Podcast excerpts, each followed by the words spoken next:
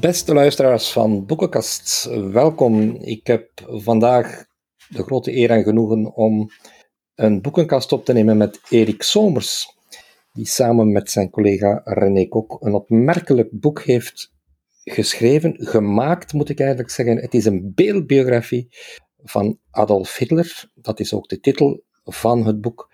Erik Somers en René Kok zijn beide verbonden aan het Instituut voor Oorlogs, Holocaust en Genocide Studies in Amsterdam.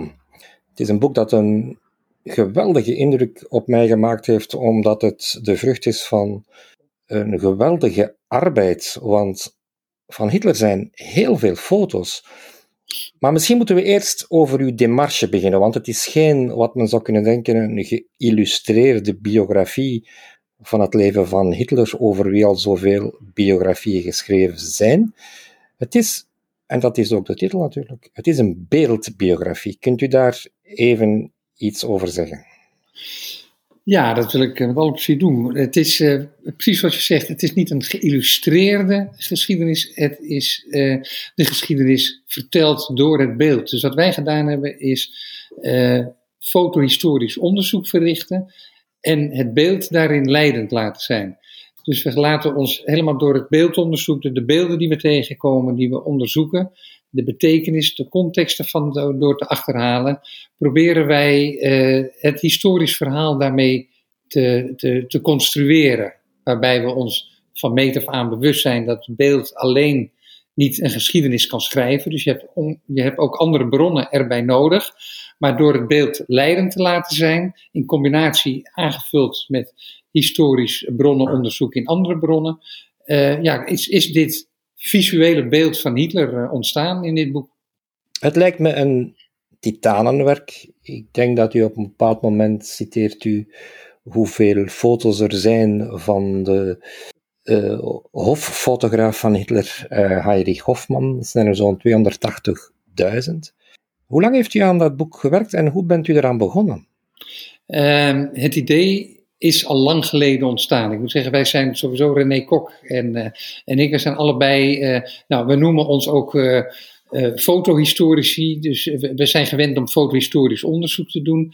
We hebben verschillende andere publicaties gemaakt. En bij dat onderzoek hebben we voortdurend al, en dat is zeker al 10 jaar geleden ontstaan, het idee gehad, we gaan ook een boek over Adolf Hitler maken. En dat is nogal een pretentieuze onderneming. En gelukkig wisten we van tevoren niet precies wat er allemaal bij kwam kijken. Maar dat betekende wel dat we dus zeg maar al 10 jaar lang bij alle onderzoeken die we doen ook meenemen het onderwerp over Adolf Hitler. Op een gegeven moment heb je natuurlijk een aantal weken, maanden achter elkaar dat je onderzoek doet verrichten.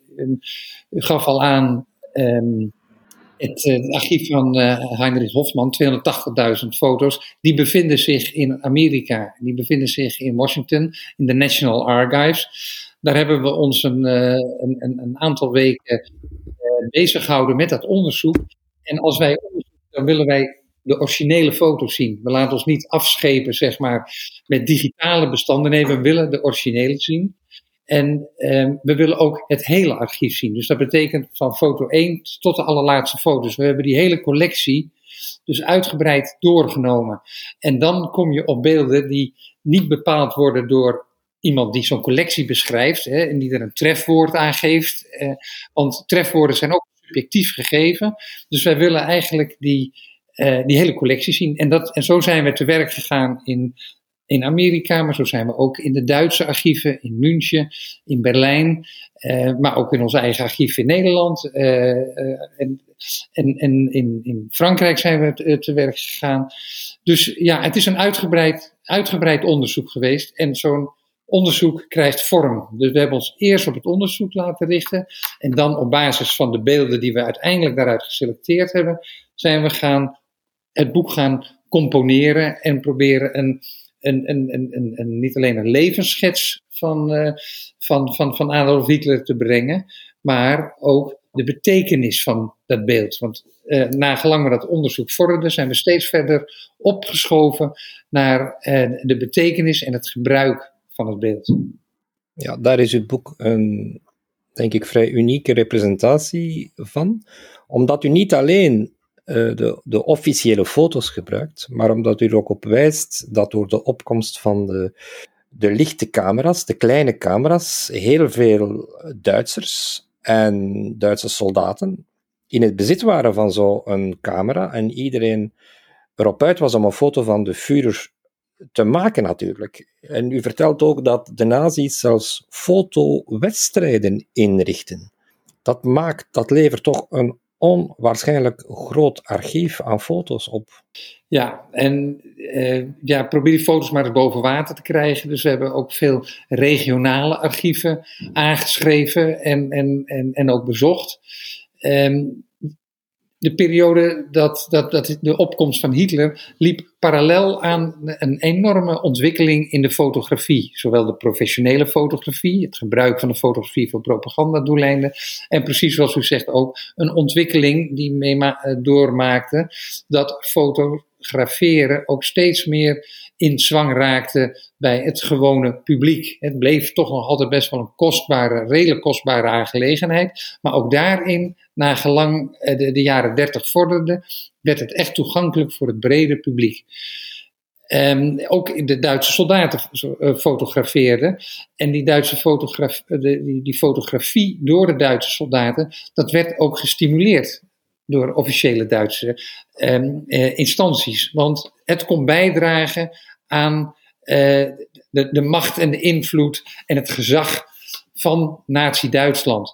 En dus ook aan het front als de soldaten die onder de wapenen geroepen werden, maakten foto's. En als dan, en dat was dan vooral in het begin van de opkomst van het Derde Rijk het geval, Adolf Hitler een werkbezoek bracht of aan het front verscheen, dan werden alle mogelijkheden gebruikt om hem ook op camera vast te leggen. Ja. Er zit een geweldig onevenwicht in uw boek, dat ook zeer relevant is natuurlijk. Er is een geweldig onevenwicht in het aantal foto's van Hitler voor de oorlog als tijdens de oorlog. Misschien is het meest indrukwekkende in uw boek het eerste deel, waarbij men heel goed ziet hoe Hitler, het imago van Hitler gefascineerd wordt in feite, waarbij je... Het zijn foto's die we soms al kennen, maar ze blijven een geweldige indruk maken, vind ik.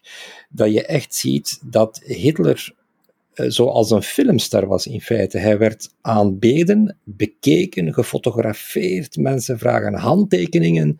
Er worden Panini-achtige foto's van hem uitgegeven. Er wordt zelfs een viewmaster gemaakt van hem. Hij is in die periode echt een onwaarschijnlijke, vergeef me de uitdrukking, een vedette in Duitsland van nooit geëvenaarde proportie. Ja, dat is... Het was een idool geworden. En daar is heel bewust aan gewerkt. Dat imago van dit is de leider van het Duitse volk. En met deze leider is het Duitse volk in goede handen. En dat beeld wordt ook letterlijk gecreëerd door onder andere de fotografie. Het is bekend natuurlijk dat Joseph Goebbels de grote magistraat op de achtergrond was als het over dat beeldvorming gaat en de propaganda uitbuiten. Er is geen één dictator, wereldleider geweest op dat moment, die zo massaal gebruik heeft gemaakt van dat beeld, van dat nieuwe medium. En dat heeft ongetwijfeld ook bijgedragen aan zijn imago. Het heeft zijn imago versterkt.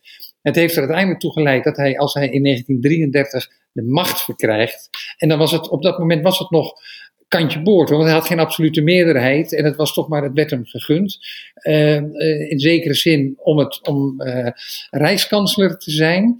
Maar die populariteit na 1933 toe was net voldoende om hem ook die macht te geven en te krijgen. En als hij eenmaal die macht in handen heeft, dan laat hij dat ook niet meer los. Dan breekt er wel een belangrijke periode aan. Het is die periode 1933 tot zeg 1937, of als we doortrekken tot het uitbreken van de oorlog in september 1939. Want dan is het de kunst tussen aanhalingstekens, van de propagandastrategen om die macht ook vast te houden en te versterken en te verstevigen. Zodat het bijna een vanzelfsprekendheid is dat Hitler de algehele leider, dat hij de dictator is. En daar heeft het beeld ook heel erg sterk toe bijgedragen in zijn populariteit. Want alle zegeningen van het Derde Rijk en van Hitler persoonlijk, die werden natuurlijk uitvergroot. En vanaf 1933... had de Duitse propaganda natuurlijk ook het totale alleenrecht. Zij konden bepalen welk beeld getoond werd en welk beeld men ook moest zien. Dat is de periode dat het meeste beeld is en dat is ook dat propagandabeeld. En u kunt zich daar wel een voorstelling van maken hoe die beelden daaruit zien. Massabijeenkomsten, het gebruik van symbolen, vlaggen, het is een één grote lofzang op Adolf Hitler.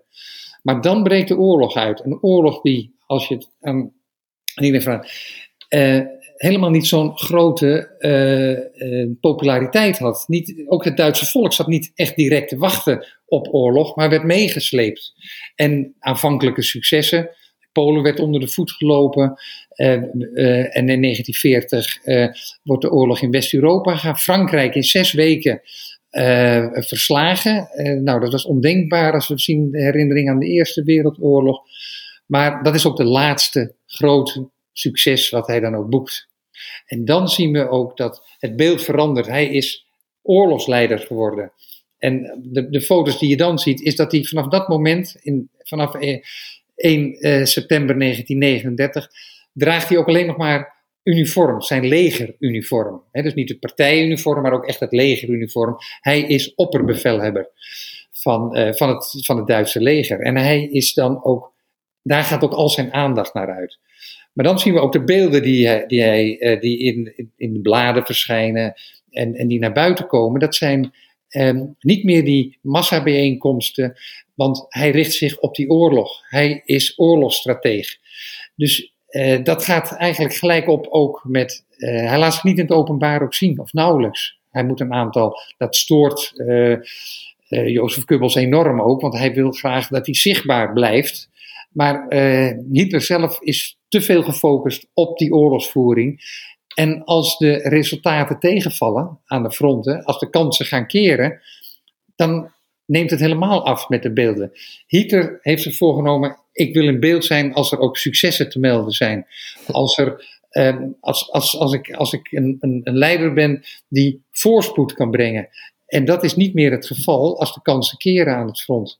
En dan zien we ook dat hij veel minder in beeld komt. En dan zien we ook duidelijk, ook als je daar nadrukkelijk ook op zoek gaat in de archieven, dat ook fysiek en mentaal het beeld verandert van Hitler en dat ook terug te zien is in de beelden.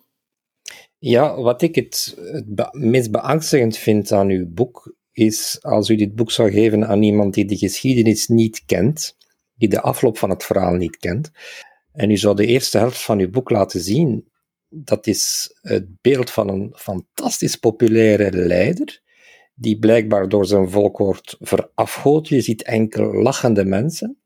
Hoe vaak we ze ook gezien hebben, maar de beelden van de partijbijeenkomsten. Dat kan je bijna niet geloven. Je zou echt denken, dat zijn getruckeerde foto's. Maar je weet dat dat zo niet is. Dus je ziet daar die 100.000 mensen in Nuremberg. En als je daar naïef naar kijkt, dan kan je echt geloven dat het volk daar werd in meegesleurd. Je ziet ook alleen maar lachende mensen. Je ziet ook vrouwen die zo enthousiast zijn als ze hun vuur zien.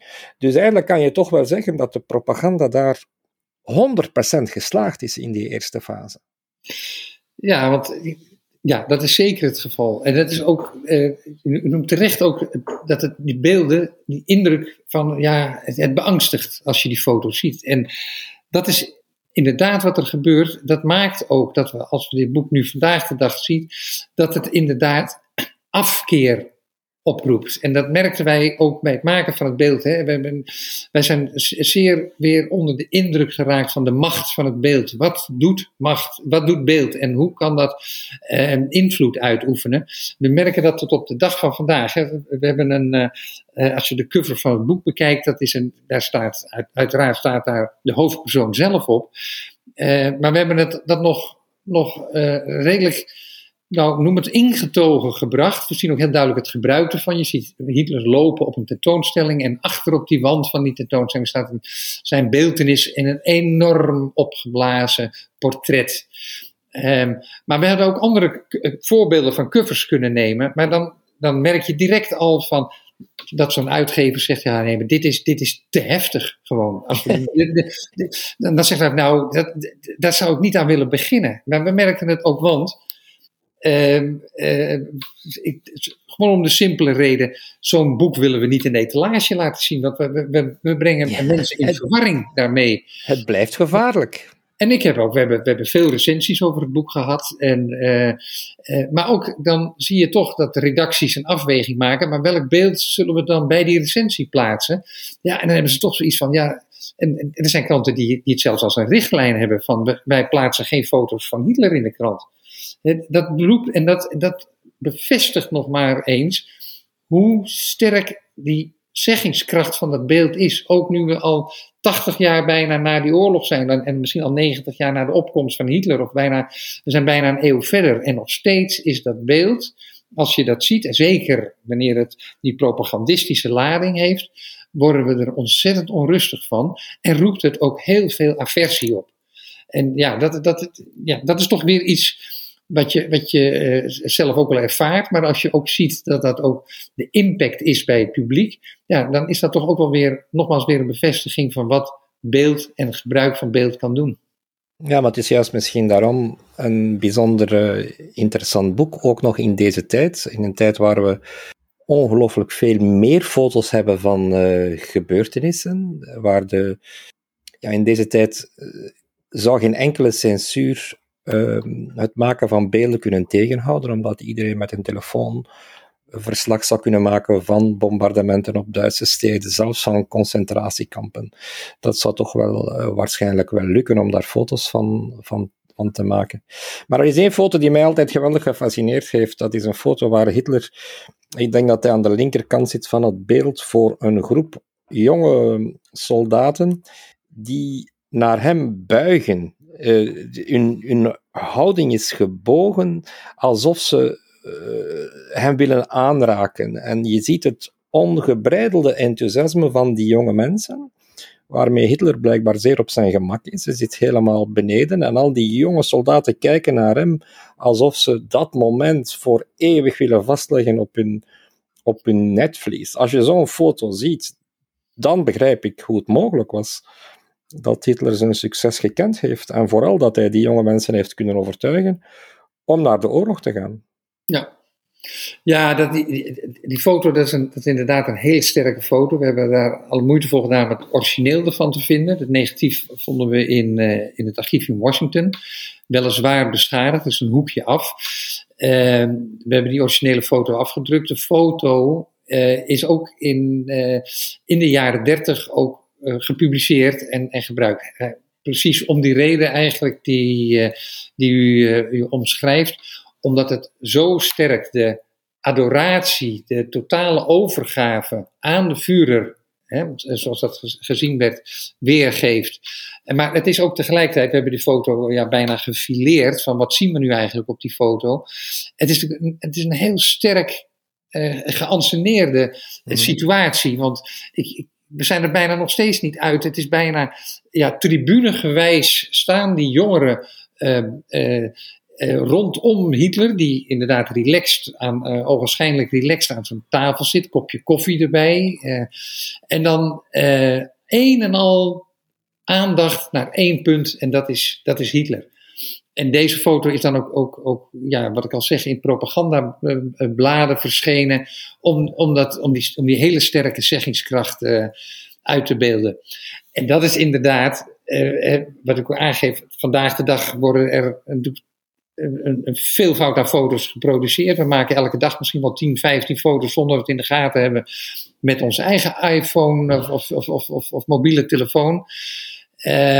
Toentertijd was inderdaad, en zeker als Hitler eenmaal aan de macht is, inderdaad die censuur heel erg belangrijk. Het gewenste beeld dat getoond werd, dat werd ook vrijgegeven. En dus een hele sterke sturing in die beeldvorming. En ook, het is ook een beetje de beelden die je niet ziet. Hè? Dat klinkt een beetje raar, maar de beelden die je niet ziet, die zijn eigenlijk ook belangrijk. Want Hitler en zijn entourage, die zorgden ervoor dat negatieve beeldvorming ook wegbleef.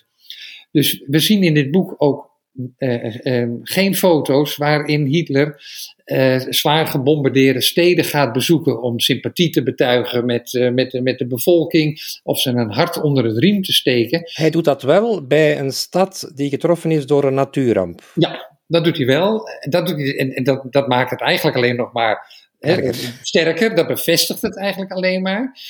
En inderdaad, gebeurtenissen als er een ongeluk gebeurd is wat niks met de oorlog te maken heeft. Maar alleen al het feit dat hij dan geassocieerd zou worden met dat de geallieerden steden bombarderen en daarin waarschijnlijk dan ook succes in hebben, want er is schade aangericht, dat liet hij niet in beeld. Dus hij liet zich niet zien, in tegenstelling overigens tot Winston Churchill, die juist dat wel deed. Ja. En bijna als eerste op de plaats van de gebeurtenis was. Om juist die empathie en die lotsverbondenheid te accentueren. Een ander punt daarin is, wat zien we niet, is dat Hitler zich niet inlaat met die Jodenvervolging. Niet in beeld. We kennen een paar toespraken van hem op die geluidsband en daar laat hij zich sterk antisemitisch uit.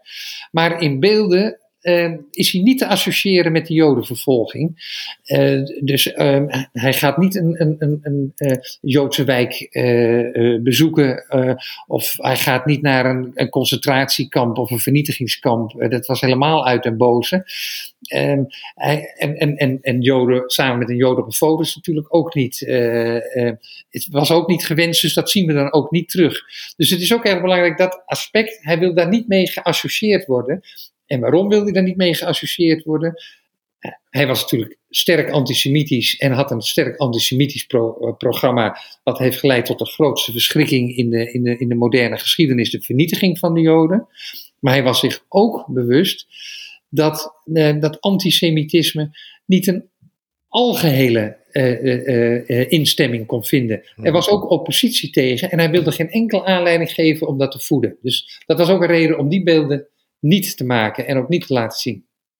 Ja, want ik verval in herhaling, maar als je die opbouw ziet van Hitler bij zijn imago voor de oorlog losbreekt, en je vergeet natuurlijk dat er censuur was, dat er repressie was, dat de eerste concentratiekampen Dachau er kwamen, maar het beeld dat hij van zichzelf laat maken is het beeld van een zeer populair politicus, die bovendien ook letterlijk de hand aan de spade zet. Dus er is ook een zeer typerende foto waarbij Hitler de spade in de grond ziet steken bij de aanleg van de autostrades. Die zouden moeten werk geven aan 600.000 mensen of zo.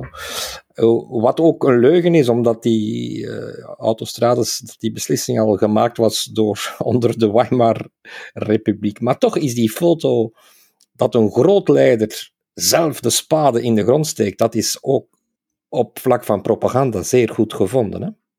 Ja, dat is zeker het geval. En je moet daar ook in meenemen, waar kwam Duitsland vandaan? Uit die verloren Eerste Wereldoorlog met een enorme last op de schouders. Een buitengewoon verwarrende periode van de Weimar met wisselende leiders die achter elkaar kwamen. En er kwam ineens dat geluid van Adolf Hitler, die het radicaal anders zou doen en die er ook geen enkel probleem mee had om alles te beloven wat je maar kon doen. En of hij dat kon realiseren was dan een ander verhaal.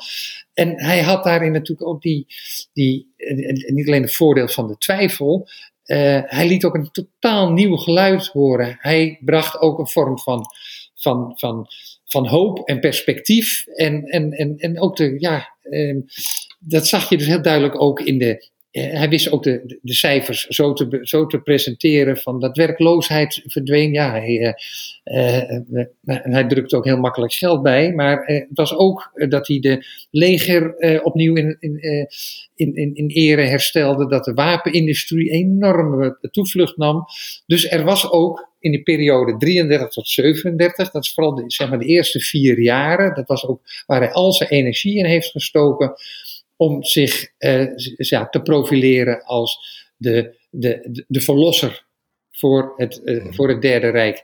En daar heeft hij dus ook die enorme populariteit op dat moment onder de Duitse bevolking aan te danken. Hè? En wij probeerden dat ook, hè, als we nou de Olympische Spelen van 1936, dat zat midden in die periode.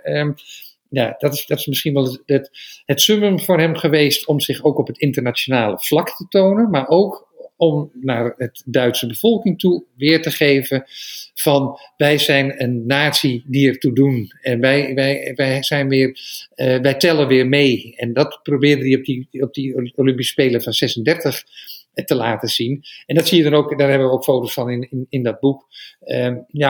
Hoe dat ook uitgebuit wordt. En we kennen de cineast Leni Riefenstahl. Hè, die ook, hè, dat moeten we niet vergeten, samen met die foto's, dat ook die film een enorme vlucht nam en ingezet werd om voor propagandadoeleinden en om zijn populariteit te vergroten. Dus ja, het is in die periode van 33 tot 37... dat zijn populariteit eigenlijk geen grenzen kende. Ja, u zegt net dat beeld van hem dat hij gaf. Wiens idee is dat?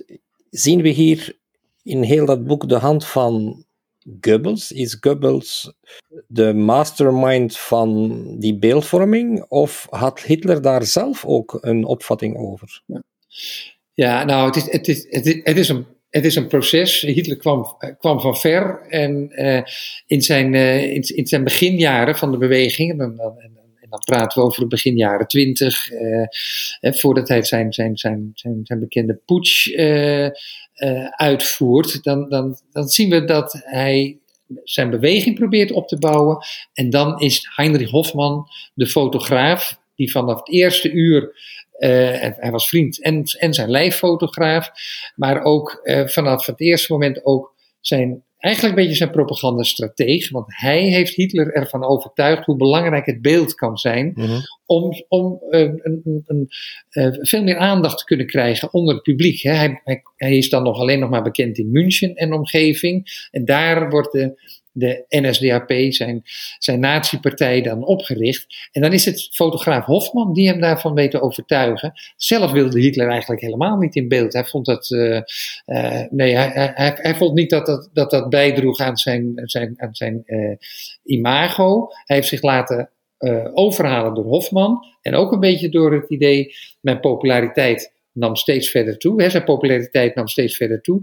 Het was niet meer tegen te houden dat beelden van hem in omloop zouden komen. En toen had hij zelf ook die overtuiging, dan kan ik beter zelf maar het beeld regisseren, dan dat ik het overlaat aan wat er door anderen aan beelden gemaakt worden. Dus dan heb ik het nog een beetje in eigen hand. En zo is het gebeurd dat Hoffmann, die tot aan het eind van de oorlog in zijn directe nabijheid is geweest en hem overal waar hij was begeleiden en ook sturend was in de beelden, een hele belangrijke invloed heeft gehad.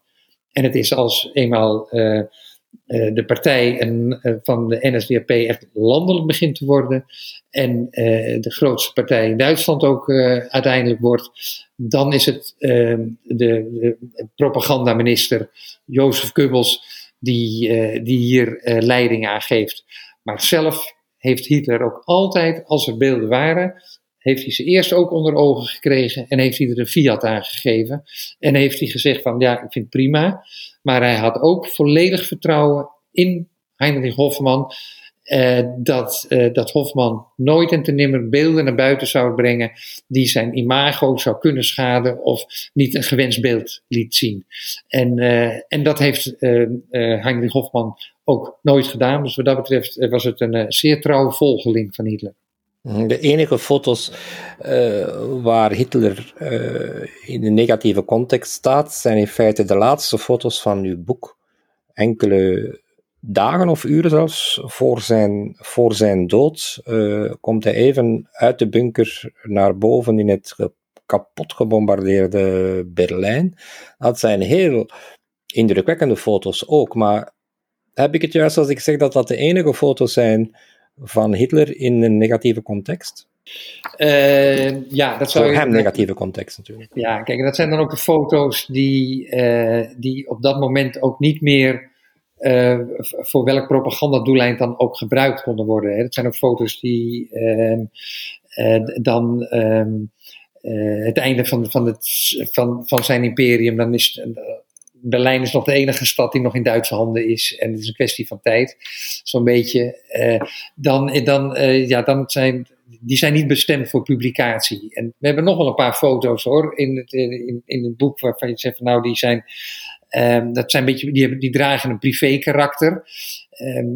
Bijvoorbeeld zijn er foto's in omloop gebracht als Hitler in zijn buitenverblijf in Berchtesgaden zit. Dat zijn de Berghof en daar zien we een zeer ontspannen Hitler.